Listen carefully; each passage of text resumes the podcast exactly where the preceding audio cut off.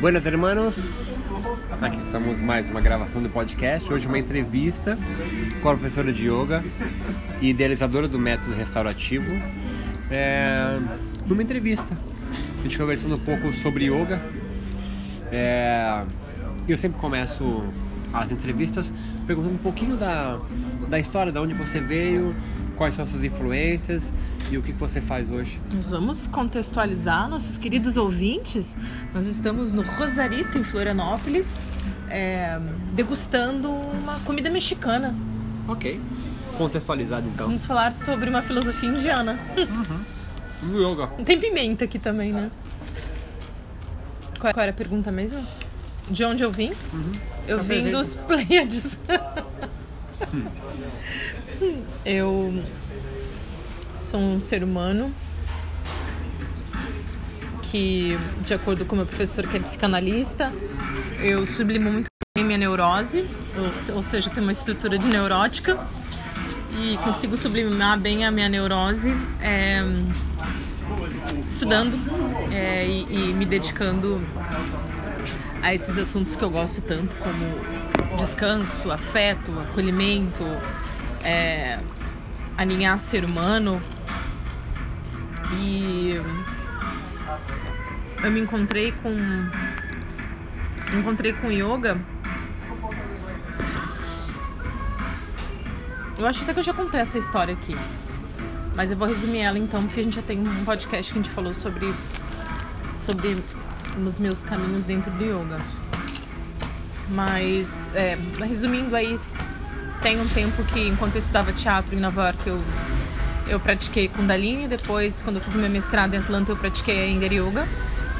É, quando cheguei no Brasil, eu fui reencontrar yoga de novo quando eu passei por um câncer. E aí eu encontrei os livros do professor Hermógenes. É, eles me encontraram, na verdade, porque o livro o, o Autoperfeição com Hatha, Hatha- a Autoperfeição com Hatha Yoga, ele caiu no meu pé enquanto eu procurava quando Nietzsche chorou. Eu que chorei, né? Porque o livro é pesado, caiu em cima do meu pé. Eu tava na, na, na prateleira de romance, lá numa livraria em Porto Alegre.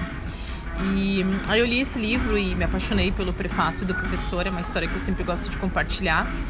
E, e coloquei como, é, como uma meta para mim me recuperar o mais rápido possível. Eu tava fazendo tratamento em Porto Alegre e retornar ao Rio, né? Nessa época eu morava no Rio, fui diagnosticada no Rio e fui fazer o tratamento em Porto Alegre. Então, quando eu retornasse ao Rio, eu, eu iria para a Rua Uruguaiana conhecer o trabalho do professor Hermógenes e fiz isso. Fiquei um pouquinho mais próximo dele, ali do Thiago. Fiz, fui voluntária para construir um, um blog para eles e uma página no Facebook que a gente tem até hoje. E aí fiz uma, fiz uma formação naquele ano é, de Hatha Yoga, fiz yoga terapia com Joseph com a Lilian, depois fiz também de Ayurveda com a, com a doutora Estela no Rio e abriu-se em frente aos meus olhos essa grande caixa de Pandora, né? E durante meu tratamento também eu, eu não só pratiquei posturas de yoga, porque era o que eu podia praticar, é, algumas posturas de Hatha Yoga para gestantes, os DVDs da Márcia De Luca e hum, praticava com algumas coisas que eu vi na internet da, da Judith Lester. Então era o que eu, que eu podia fazer naquele momento, que meu problema era na coluna. E hum, é isso. Aí fiz essas formações e logo depois fui encontrar a Judith Lester em São Francisco. Foi um encontro. é, na verdade, eu fui estudar com a Judith Lester em Nova York. É, atravessei São é, até São Francisco para estudar é, Prana Flow com a Shiva Ray. Adoro ela, gosto muito dela até hoje. A gente curte muitas coisas dela lá em casa. É, Cara, e aí depois disso foi tipo. A Ayurveda levou três anos pra me formar, né? Um tempo. Eu ingressei na faculdade de psicologia já lá no Rio. Eu tenho a mesma idade que o meu encontro com a restaurativa, tem 10 anos, né? Eu me formo agora. Fazem 10 anos que eu tô nessa faculdade. Passei por quatro universidades diferentes. E consigo me formar aqui na, na minha boa e maravilhosa. Na minha maravilhosa, na verdade, que a Universidade de Jesus, que aqui em Florianópolis, ela é ela é fantástica. Ela, ela ganhou uma. Vou fazer um jabazinho assim, né? Porque ninguém conhece ela. Ela, ela ganhou nota aí no MEC como a segunda melhor universidade, faculdade de psicologia do Brasil particular. Ela só pede para PUC de São Paulo. Eu não sei se a gente falando isso. Nosso professor são muito bons mesmo. São professores que é um presente a gente ter eles lá. São doutores, professores que se formaram na USP em São Paulo, em universidades por aí afora, até na, fora do Brasil. Então, uma galera que veio para ficar, acampar aqui revolucionar o, o, como se pensa o currículo de psicologia hoje em dia. E bom, e é, e é isso. E aí todos os anos, é no, no outro ano eu fui fazer uma assistência para Judith Lester em Londres e aí eu já fiquei na sequência fiz o curso avançado. No terceiro ano eu fui para o Canadá. É, no quarto ano eu fui para São Francisco, fiquei lá julho inteiro. No quinto ano eu fui para São Francisco, sexto ano São Francisco de novo e desde lá vim estudando comunicação não violenta, é, autocompaixão e é, os estudos avançados que a gente faz mesmo na filosofia é, do relaxamento, na filosofia do yoga com relaxamento, estudos é, que, que, que, que, me deu de presente ter aulas, inclusive, com Roger, Roger Cole, que é um médico que ensinou pra gente neurofisiologia, é um, é um cara que faz alguns estudos com a restaurativa bem interessantes, é, é, trabalhando junto com síndrome metabólica lá em São Francisco. E, e aí depois disso, é, a Júlia sempre é, nos passou uma literatura muito boa, né? Porque ela, não sei se tu sabe, ela é fisioterapeuta.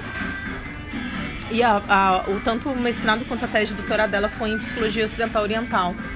É, e claro, não se, esperava, não esperava nada menos do que isso, do que uma, uma pessoa que realmente mergulha e compreende que é um processo restaurativo, né? Consegue sair do, do, do sentido ralo da palavra, né? Ou, ou do que só, só, os nossos olhos permitem a gente concatenar sobre aquilo que, enfim, a gente está vendo, né? A gente fecha os olhos e de forma intuitiva consegue perceber a nível de, de, de, de perceber internamente mesmo, assim, quase que visceralmente que uma prática restaurativa traz para você se você tem esses olhos internos abertos, na verdade. E ela teve desde aquela época, isso a gente está falando de 95, né? A Judith tem três filhos, cara, ainda conseguiu estudar pra caramba. Ela é uma das fundadoras da, da revista Yoga Journal. Ela, na verdade, tem uma grande parcela de. de ela diz hoje, hoje em dia de culpa. Enquanto eu falo, ele tá comendo tacos, tá? E, e uma parcela de culpa em por a gente ter esse olhar no Ocidente tão. tão. Ainda não, obrigada. Tão vestido, tão. É, vestido mesmo é, desse olhar estigmatizado do yoga sendo postural e estereotipado de que tem que ter uma perfeição para ser um, uma boa yoga, sabe? Tem que ser belo para ser uma boa um bom yoga, sabe? E a gente não tem ainda uma maturidade espiritual para entender o que, que, realmente é belo. Senão a gente nem a gente fechava os olhos para entender o que é belo e não ficasse sempre procurando é, é, com os olhos abertos o que é correto, o que é belo, o que é, tem alinhamento, enfim, né? É, o que é ter alinhamento, o que é, o que é ser belo, o que é a perfeição, né? Acho que a gente tem que realmente pesquisar, refletir sobre esses conceitos. Eu gosto muito de fazer isso. E. Hum, e aí eu fui, mergulhei nos estudos da medicina mente corpo lá de Boston, da Escola de Medicina de Harvard, que que, que, que lá, lá é, ele, ele, ele tem dentro, do, tem dentro da Escola de Medicina da Faculdade um Departamento de Medicina Mente Corpo, que tem o título de Instituto Henry Benson, do professor Abbott Benson, é, que é afiliado ao Hospital Geral de Massachusetts, né, o Mass General Hospital que eles falavam bastante nesse hospital no lá no Grey's Anatomy. no Grey's Anatomy. E e essa escola ela, ela ela pesquisa, ela fomenta estudos seríssimos, inclusive com, com uma, uma, uma, uma lista de professores e de, de, de é, instrutores, professores mesmo né, desses cursos, desses seminários e congressos que eles promovem, que são top, fan, top de linha, fantásticos. São caras aí que que, que encabeçam os maiores e melhores estudos que a gente tem, tanto em mindfulness, quanto em yoga, quanto em medicina mente-corpo, sabe? Medicina integrativa, sabe? Eles são realmente precursores. E eles estão lá ainda, estão vivos, bem vivos, é, curiosos. E comecei a estudar à distância 2014, 2015 foi a distância, foi a primeira vez que eu fui lá conhecê-los, fazer um, eles chamam de curso, né, um curso de três dias aí bem profundo, uma carga horária bem densa, mas de conteúdo então absurdo, né, você passa o outro ano todo estudando aquela apostila.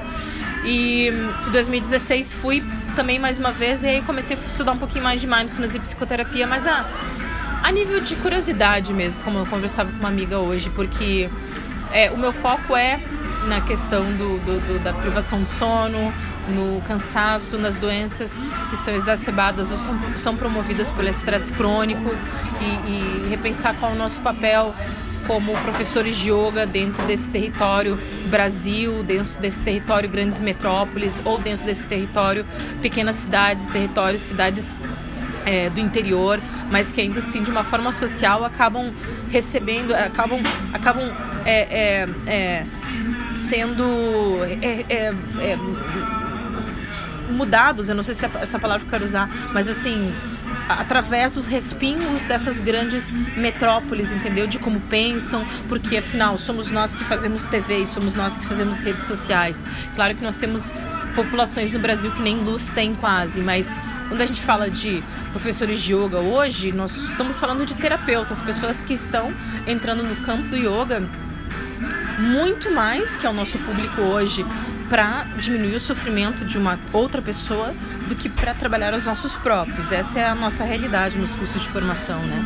Então é o meu intento é ser uma pessoa, mais uma pessoa que pensa quais são os, os dispositivos que vão alcançar o maior número de pessoas e que possam alcançar algumas, porque eu sou a pessoa que digo hashtag yoga não é para todos.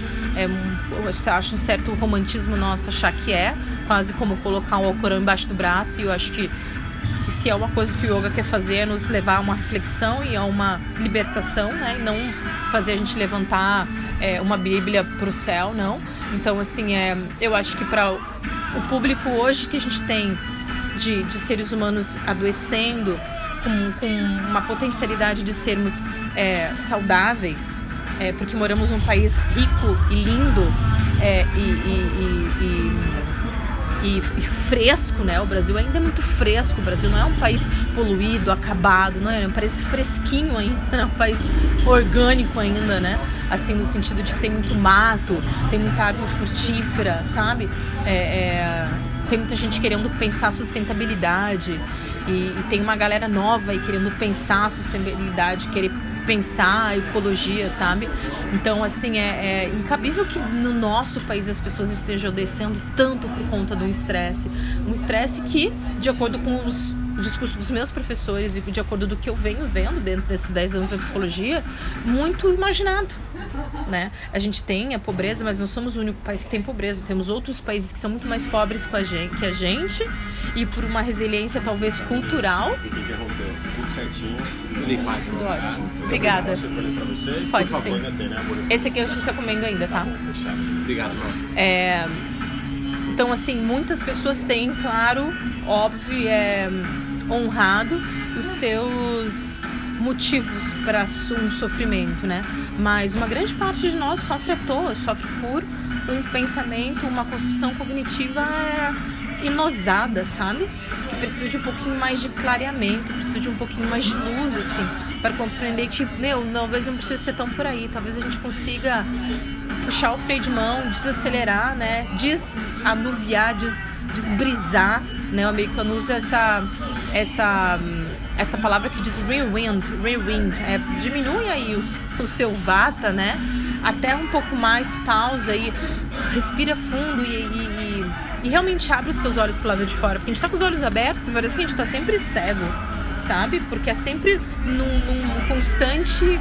É, é, é, como que a vaca faz mesmo? É Ruminar. Ruminar, num constante ruminar de histórias que eu mesmo invento, sabe? E aí é briga, é desentendimento, a nossa comunicação tá toda cheia de ruídos, é, é, as pessoas sofrendo, os hospitais cheios de, de gente, as farmácias, a cada duas farmácias tem uma terceira farmácia. Então, assim, tem algo de errado. Você olha para o ambiente que você vive, é, você olha para o país que você tem, para os recursos que você tem. Você olha, nós somos jovens, né?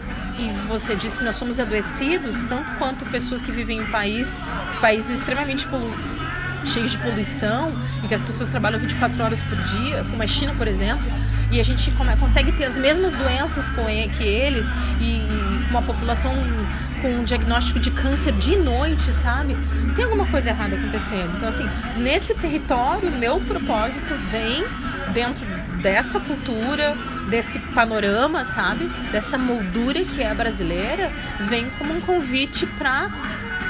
Cara, meu descansa, sabe? Ah, eu quero meditar, não consigo, tenho sono, descansa antes. Eu quero fazer yoga, mas eu me machuco porque, cara, descansa antes, sabe? É, eu tô mal, não consigo pensar, mas os relacionamentos dão errado. Cara, descansa. Descansa, sabe? Descansa teu organismo, descansa tua mente, descansa enfim, teus sistemas, sabe? E eu acho que como uma consequência desse descanso fisiológico, naturalmente a tua alma sorri, naturalmente as respostas vêm, naturalmente os insights acontecem, sabe? Então é e aí por esses pensamentos, esses esses meus desejos que eu procuro é, é, estudar, procuro mergulhar e, e, e, é sim de uma estrutura de universidades e de, de totalmente de ponto, porque eu acho que eu, eu, consigo bancar isso, porque ser inglês é um presente que eu tenho dos meus pais de quando eu era nova. Então, assim, é, eu vou atrás disso, sabe? E, e é isso, acho que de formações são essas. É, e agora fazendo um curso de neuropsicologia em São Paulo, lá na USP, para ver o que, que eu consigo é, é, bricolar mais com os estudos da restaurativa para o terceiro livro, que é agora meu, meu, meu objetivo, sabe, até o fim do ano. Muito bom. E o que é o yoga para você? Qualquer coisa que não sabe,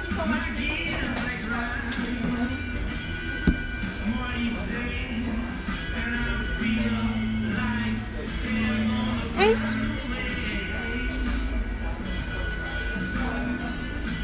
É a tua resposta? É isso. É o silêncio. Excelente. Nesse momento, o entrevistador se perdeu e está procurando a outra pergunta. Qual a importância do. Qual a importância do relaxamento para você no yoga? Hum. Então, percebe. No yoga, para mim, o relaxamento é o resíduo da prática do yoga. Yoga, yoga. É o resíduo da prática. Porque eu vejo o relaxamento como um estado de presença. Não é assim, ou eu estou tenso, pilhado, ou eu estou relaxado, lerdo. Não. Eu vejo relaxar, o relaxamento como algo como meu homeostase, como um equilíbrio, deixa eu falar assim. Então, para mim, o relaxamento é o resíduo da prática do yoga. Se eu pratico bem os yamas e niyamas, se eu consigo fazer uma prática que eu utilize os exercícios, perdão, respiratórios, que eu tenha uma boa fluidez de prana, que hum, eu tenha os meus estados de pratyahara, de concentração, de meditação. O relaxamento para mim é o resíduo final ele está completamente. É, como é que eu vou explicar? Eu vou sentir um estado de plenitude. Eu vou sentir um estado de plenitude no meu estado de equilíbrio e esse estado de plenitude, esse estado de contentamento na minha presença, na saúde ou na doença, na alegria ou na tristeza, eu estarei vivenciando samadhi qualquer prática de hoje, qualquer tradição tem esse resíduo é, de relaxamento? Qualquer abordagem deveria ter, mas eu não sei se hoje em dia qualquer professor consegue acionar isso em todos os seus alunos. São uma resposta que dá para refletir bastante todas as abordagens deveriam levar um praticante a um equilíbrio, ainda que seja momentâneo e tenha uma manutenção. Manutenção, eu vou sempre tratando, tendo uma manutenção para manter o meu equilíbrio. Então, se um determinado, uma determinada abordagem na sua linhagem não entende nem o que significa relaxamento, que é o que eu vejo hoje em dia, faz uma piada numa postura restaurativa, Pô, meu irmão, até eu- aí muda todas as minhas respostas, entendeu? Aquelas pessoas, pessoas, no meu ponto de vista, elas nunca vão vivenciar. Só um minutinho, mano. Elas nunca vão vivenciar um estado de. De relaxamento, nunca vão vi- vivenciar um estado dessa plenitude, entendeu? Mila, tu acha que é, o yoga hoje do seu período moderno, né? Não o yoga moderno, high-tech, né? O yoga do período histórico moderno, que nós vemos hoje. Aí podemos pensar a partir de 1900 para cá. Ele foi, entre aspas, deturpado ou do jeito que deveria ser ele é ou só poderia ser dessa forma? Compreende a minha pergunta? O yoga hoje é deturpado ou o yoga hoje é o que só poderia ser? Ah, como uma psicóloga social, eu vou dizer que yoga é hoje o que poderia ser. Porque daí você precisa, você vem da sociedade como uma entidade que recebe yoga, o yoga como um personagem que entra dentro dessa sociedade, ele vai ser o tempo inteiro manipulado por essa sociedade. Lembra que aquele trabalho que eu produzi ano passado é Manipulado ou adaptado? manipulado, mas não quer dizer de uma forma ruim. Nós Sim. estamos sendo manipulados morando em Floripa de uma certa forma, invisivelmente. A gente tem atravessamentos o tempo inteiro que nós somos influenciados. Vamos mudar para essa palavra. Então, assim, o yoga entra no Brasil e entra nos seus territórios brasileiros. Em cada território ele tem uma singularidade. O yoga manezinho é totalmente diferente do yoga carioca. Que, é to... que começa às 9h10 de uma aula que era às 9 e termina às 10 para as 10 de uma aula que era para terminar às 10 que todo mundo vai pra praia.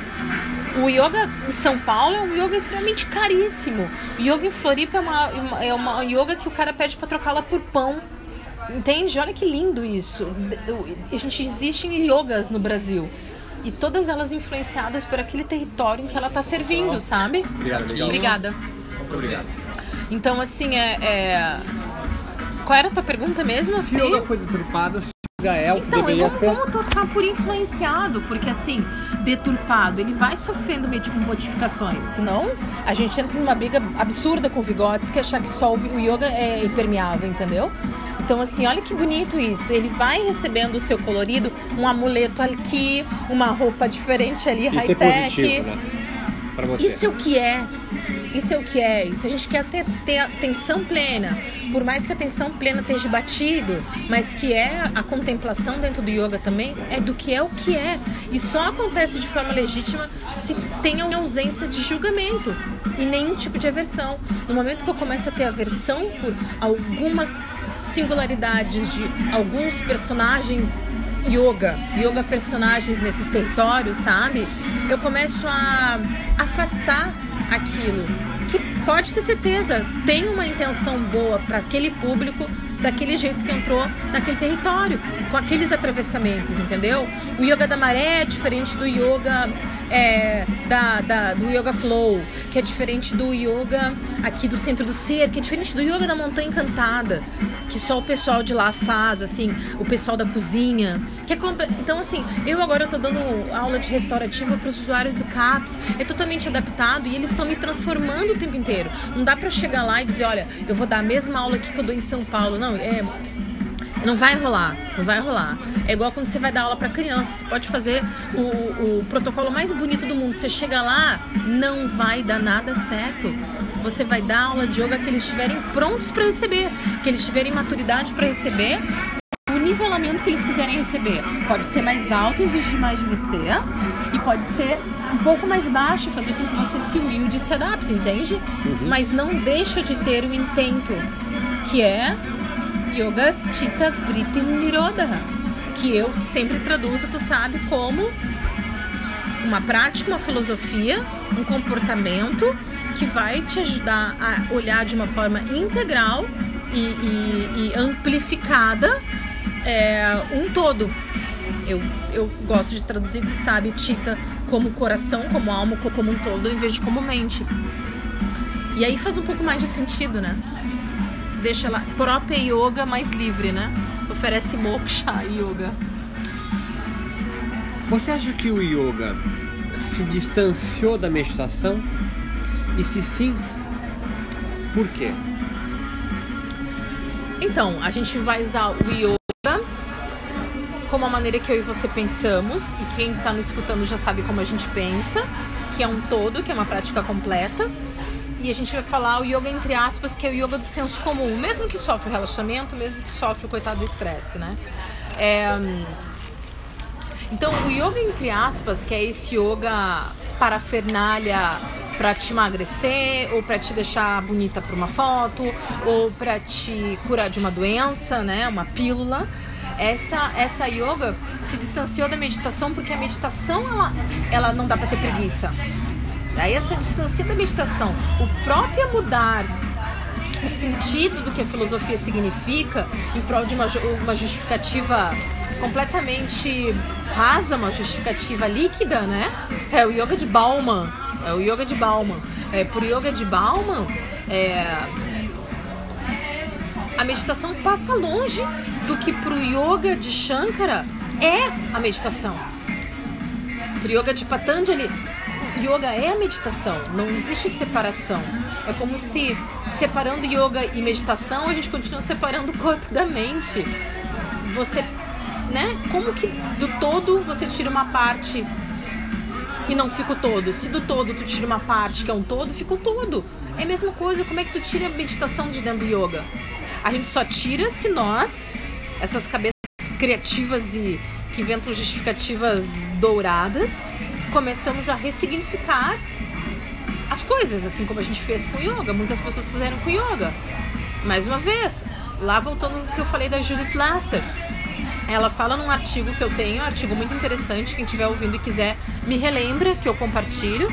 Ela fala num, num artigo de forma muito humilde, diz, cara, eu fui uma das pessoas que fomentou no início da criação do Yoga Journal nos Estados Unidos, que é, é, é responsável pela grande parte, se não a grande parte, se não o, o pensamento é, ocidental do que yoga significa, transformando o yoga só de posturas. Por quê? Porque a capa do Yoga Journal não é um cheiro e um estado, a capa do Yoga Journal é uma pose. É uma pose. A gente faz pose. E fazendo pose não significa de que você está vivendo um estado. Nunca significou. E a, a, a, revista é algo que você lê e você vê é estímulo visual. Estímulo visual tem cheiro de papel, não tem cheiro de suor, não tem cheiro de pele, sabe? Não tem cheiro de agora, não tem som, não tem tato, ele é só visual. Então, assim, é, a, o fomentar de, de a criação de uma revista. Claro que elas não pensaram nisso, os fundadores, né?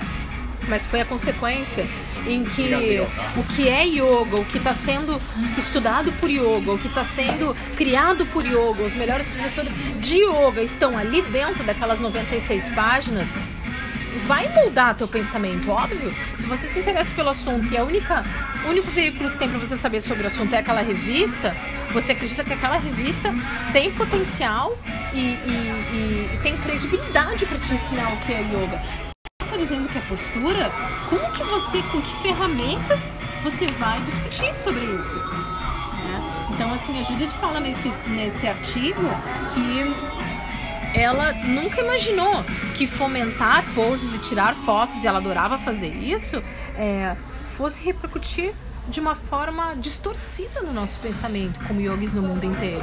E tão difícil agora que o trabalho dela hoje é, tu vê, né, o círculo, ele realmente fecha na nossa cara. O trabalho dela todo hoje é mostrar para as pessoas que yoga é autocompaixão, que yoga é comunicação não violenta, que yoga é relaxamento, que yoga é restaurar. E os próprios ajustes que ela ensina dentro da anatomia experiencial que ela dá, eles são completamente contrários de todos que a gente vê, para não machucar, é para não forçar, é para não te torcer, para respeitar teu corpo. Então assim, hoje ela teve que fazer todo um movimento contrário de uma história que inocentemente ela criou com outras pessoas através de uma revista que fomentou o pensamento meu e teu também. Entende? Perfeito. Deixa eu pensar junto com você algo que me que me incomoda também, né? Que me perturba pensar. É assim, por que o yoga se mantém vivo ainda hoje? É, haja vista tantas outras espiritualidades, religiosidades, religiões que morreram, por exemplo, assim, É, você não conhece ninguém que pratica a religião egípcia, ou a religião grega, né? A religião, sei lá, tupi-guarani. É, algumas religiões morreram, algumas espiritualidades morreram.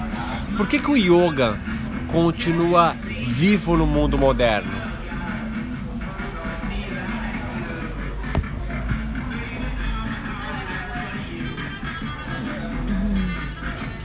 Por que, que chove quando está seco demais? Por que, que a gente tem as estações do ano que se revezam, que de uma forma harmônica, deveria, né? Pelo menos, elas vão trazendo, mudando os tipos de alimento que a gente precisa naquele momento, com aquele tipo de temperatura, é, e vão fazendo que, com que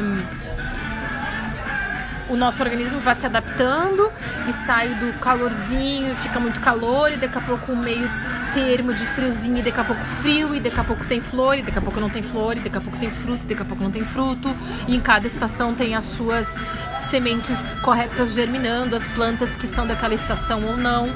É, isso acontece de forma natural ou é a gente que controla? Natural. Então eu acredito que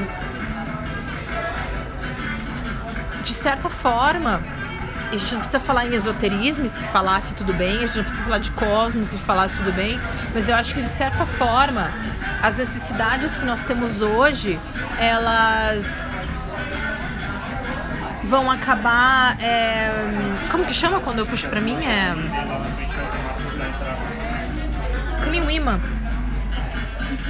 Magnetizado? Não, você, quando, né? você, quando existe uma necessidade, vai. Enfim, é, é. é como se. E não é isso que eu quero dizer, mas é como. Deixa eu tentar de uma forma, uma metáfora. É como se tivesse no ar essa necessidade e as ferramentas ou as O yoga filosofias. supre uma necessidade que a sociedade precisa, é isso? Eu acho que sim, eu acho que. Qual necessidade? Ah, a gente tá bem perdidão, né? O cristianismo, o judaísmo, o islamismo. A gente tá perdidão, não e a gente, a gente, a gente conseguiu criar uma ilha de lixo no meio do oceano, né? A gente tá meio perdidão, né? Mas tu acha que o yoga vai, vai resolver esse problema? Eu não sei se o yoga vai resolver esse problema. Acho que nós vamos resolver esse problema. A gente precisa de ferramentas. Ele vem como uma grande ferramenta. Que vem, que nos ensina. Cara, ferramentas, dispositivos, nos ensina as âncoras, que são fantásticas, que nenhuma outra religião, outra religião ou filosofia ensina. Qual que ensina? O budismo também. Vem colado com o yoga. Então, se o yoga se mantém vivo hoje, é para suprir uma lacuna que a sociedade moderna Eu acho que abriu. uma necessidade que a gente emana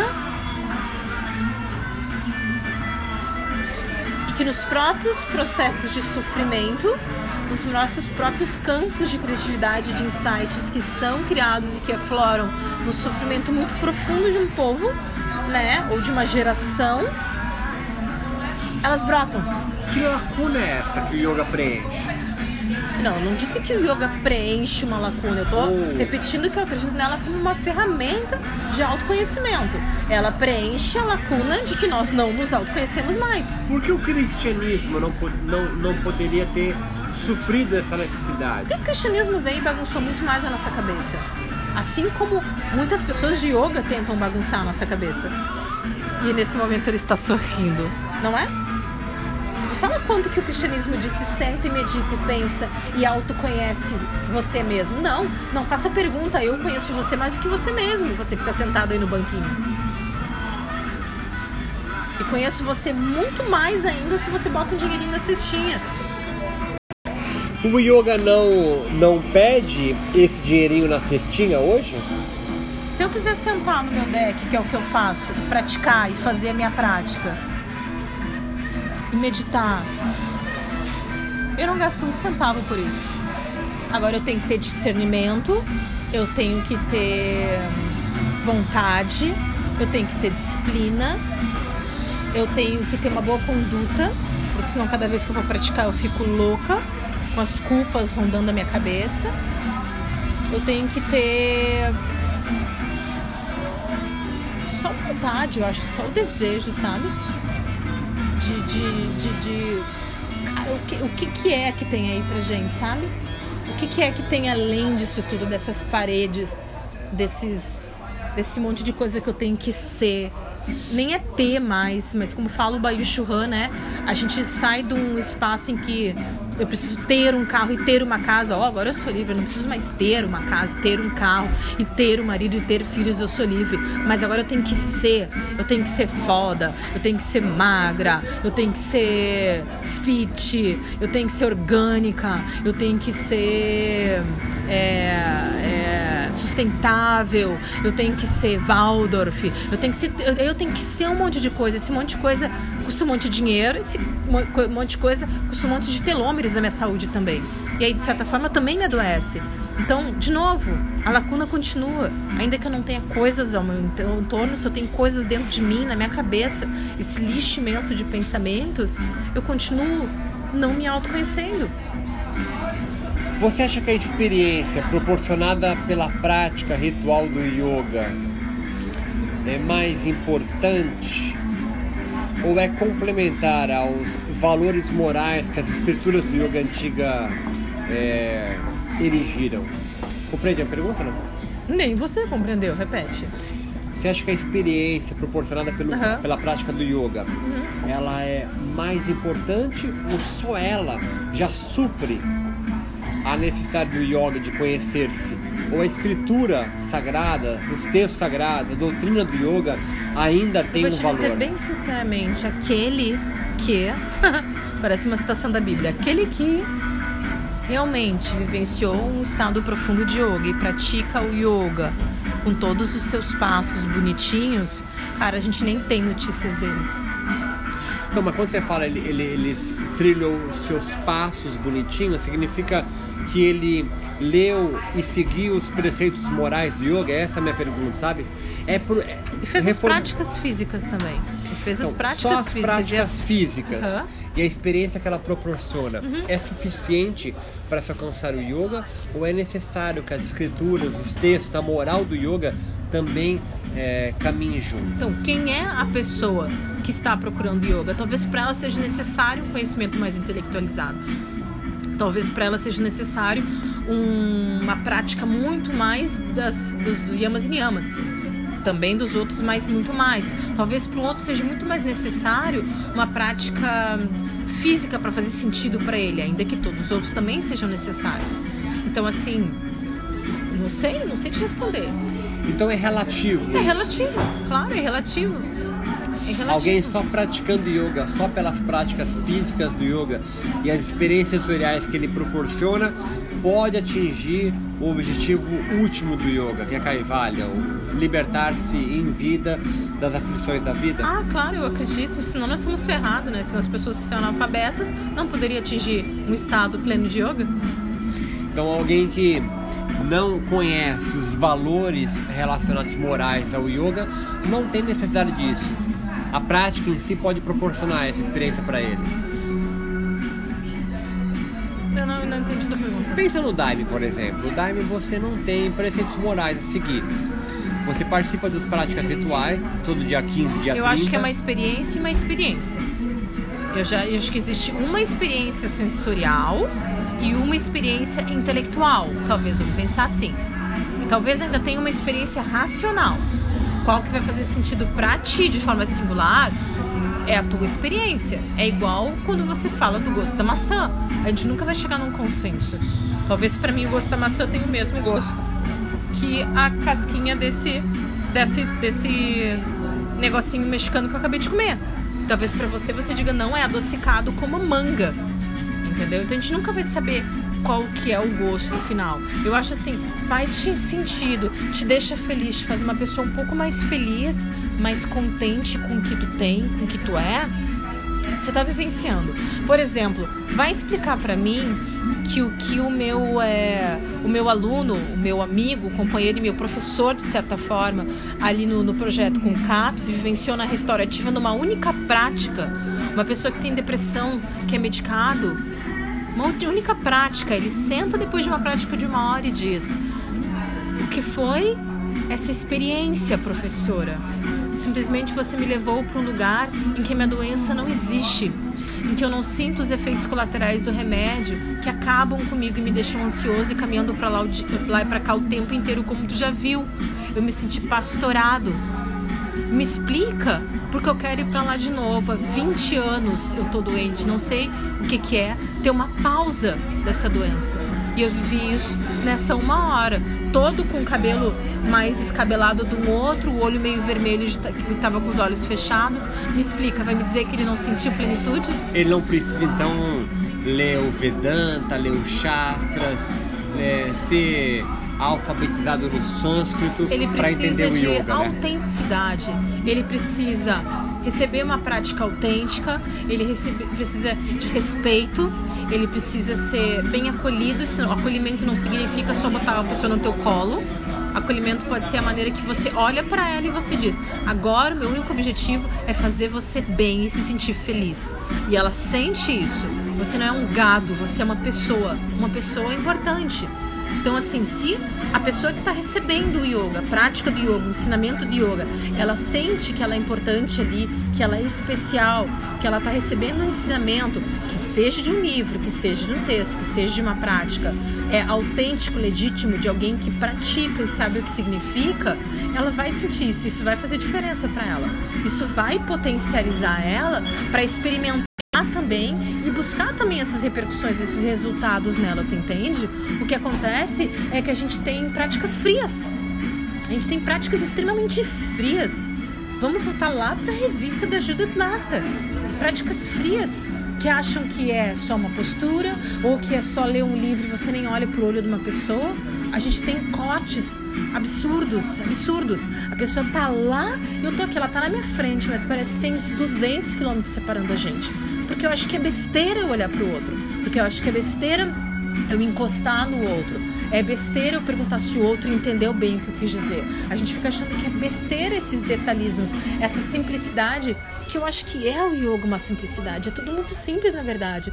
Por isso, quando tu me perguntou o que, que é, é um silêncio, na verdade. A gente inventa um monte de justificativa, a gente inventa um monte de texto, mas todo mundo que já viveu, mesmo o estado de yoga, ele sabe que quando teve lá era silêncio.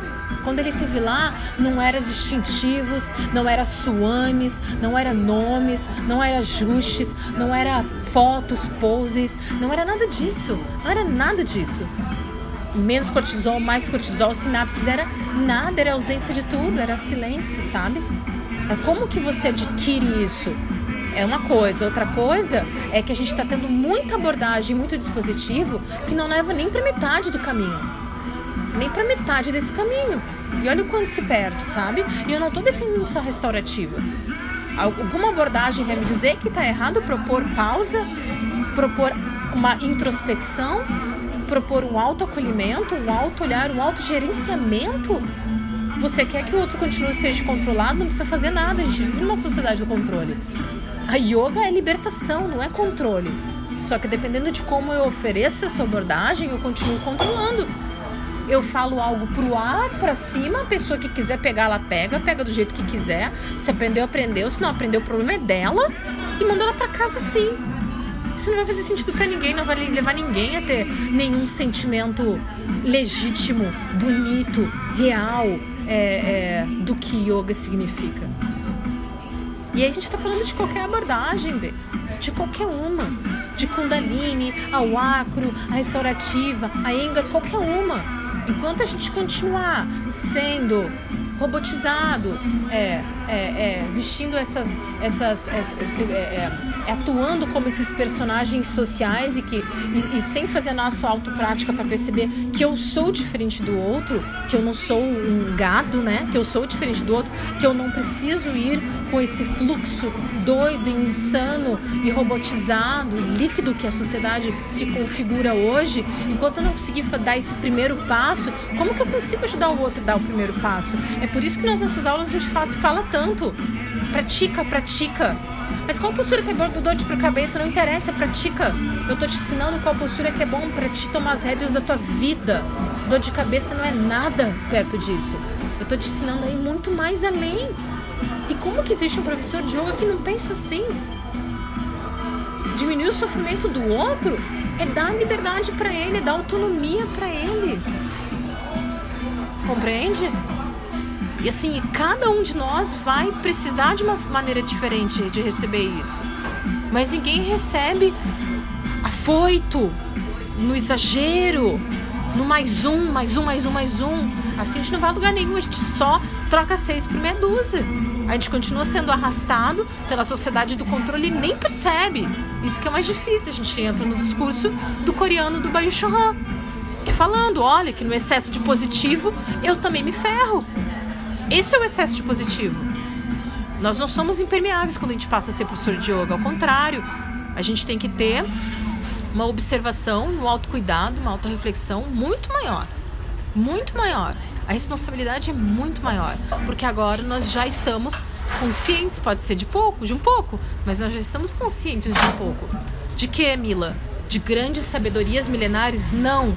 De que eu posso melhorar a minha vida. Eu não preciso de um médico, eu não preciso do outro, somente. Todo mundo é importante, claro. É um, é um, somos uma equipe multiprofissional no final. Intersomos. Mas eu digo, eu não jogo na mão do outro a responsabilidade da minha, do meu equilíbrio, do meu bem-estar.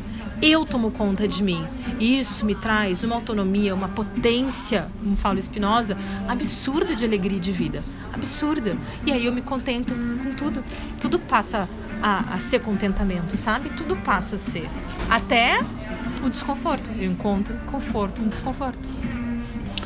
Queria agradecer então a